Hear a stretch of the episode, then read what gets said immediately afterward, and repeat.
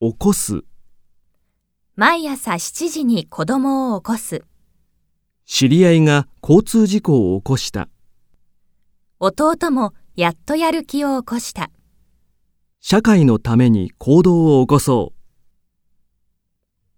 寝かす、赤ちゃんを寝かす。ビール瓶を寝かす、イベントの企画をしばらく寝かす。受ける、講演の後で質問を受ける。父に影響を受けて医者になった、来月入試を受ける。若者の間でこの映画が受けている。滑る、このスキー場で滑るのは初めてだ。雪の道で滑ってしまった、手が滑って料理を落とした。口が滑って本音を言ってしまった。切れる、紙で指が切れた。やっと彼との縁が切れた。牛乳が切れた。買ってこなくちゃ。はまる、彼のメッセージは現代社会にはまっている。このドラマにはまる若者が後を絶たない。詐欺師の罠にはまってしまった。父の型にはまった考え方に賛成できない。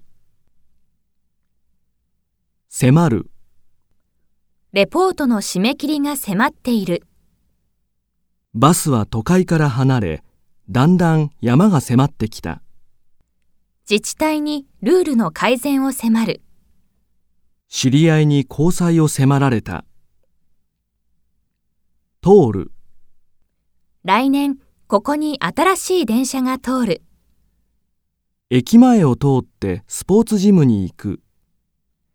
やっと試験に通った。会議で自分の企画が通った。飛ぶ、鳥のように空を飛びたい。社員が海外で事件に巻き込まれ、社長自ら現地に飛んだ。政治家に関するデマが飛んでいる。あの人はよく話が飛ぶ。抜く、庭の草を抜く。風呂の水を抜く。ダイエットで晩ご飯を抜いた。マラソンで前の選手を10人も抜いた。乗る、椅子に乗って掃除する。出張で新幹線に乗った。友達の相談に乗った。彼は最近、調子に乗りすぎだ。弾む、このベッドはよく弾む。